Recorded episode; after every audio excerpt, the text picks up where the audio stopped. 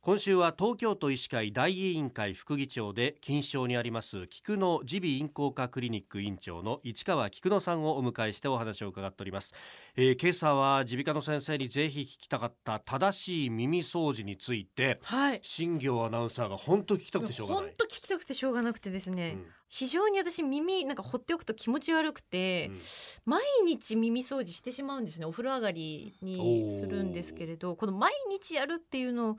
いいんですかね大丈夫ですかあの正しい耳の掃除の仕方だったら基本的には毎日やっても構わないと思います正しい耳の掃除の仕方っていうのが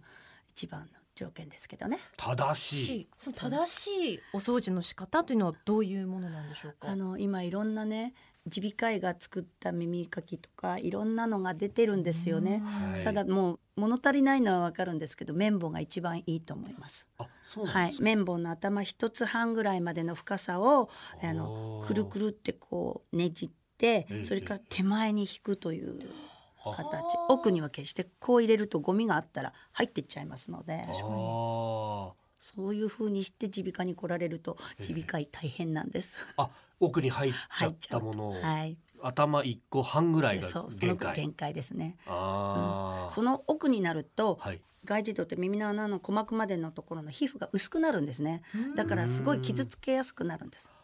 ああうん確かになんか奥に行けば行くほど刺激は強くなるなと思ってそうそうそうですだんだんその刺激が気持ちよくて奥へ奥へ行っちゃうんですけどと今度ねガサガサ音がしてはいいくらやってもゴミがガサガサ音がするんでゴミが入ってるって思ってええ耳鼻科に来られる方いるんですけど、はいそれは耳にゴミがあるんではなくてもちろんある方もいらっしゃるんですが、うんうん耳の鼓膜を綿棒でこすってガサガサ音がするあそういうことだったんそでうすかねそういう風にしちゃってる人がいるんですよねはあだから奥までやってますよねって言ってもう鼓膜がね見るとわかるんです傷だらけっていうかあの濁っちゃって鼓膜もね綺麗な光らなくなる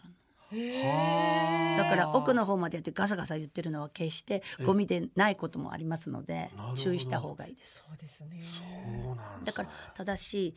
やり方でええ毎日やるのは構いませんはあ綿棒がいいっていうのはやっぱ刺激が柔らかいからってことなんかそうですねあの物足りないくらいではちょうどいいですねはあいわゆるその耳の赤が、うんその乾いてる人と、うんちょっとその湿り気があるそ人うでですねまたタイプ違うと思うんですけど、そうですね雨耳っていう一般的に言うのはええあの濡れてますので長い間そこの皮膚のとこにあると痒くなるんですよねだから外耳炎を起こしやすいんですはだからそういう人はもう溜まってないっていうことを確認するような意味で、まええ毎日とは言わないですけどええちょっと普通の乾いたお耳のゴミの方より頻繁にやった方がいいあとう思います。んああそうなんですね、なんかほらちょっと前にテレビのワイドショーだとかさ耳は掃除しない方がいいといたずらに傷つけてしまうんだみたいなことはうん結構ルフしたじゃないですか、ありまで今度は掃除しなくていいんだみたいにも思っちゃったんですけど、いや正しい耳耳の掃除の仕方っていうのが条件で毎日でも大丈夫ですということなので、なるほどそんな変に傷つけちゃうんだったらやらない方がいいっていう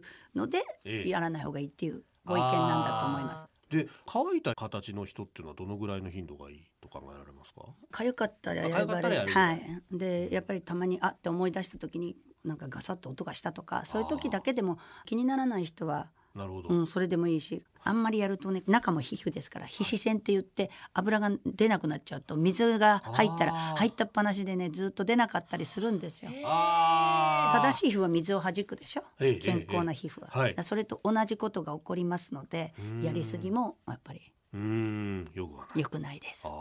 あと子供に耳掃除をっていうといやなんかちょっと怖いなと思っちゃったりするんですけど、うんうんうんうんあれも子供用の綿棒を使ってやるということそうですねでも子供はそれ以前の問題えでえ耳を掃除するときに動かないっていう教育をしなくちゃいけないんです。確かに確か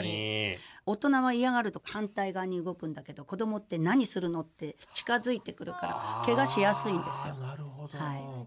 えだから動かないっていうだから最初は取れなくてもいいんですあの耳の中をこうやって触ると触ってる時に動かないという教育をしていただいとけばあー仮に取れなくて耳鼻科に来ても動かないで言ってくれることができれば取るのも簡単だからなるほどそのトレーニングとしそうてですも、ね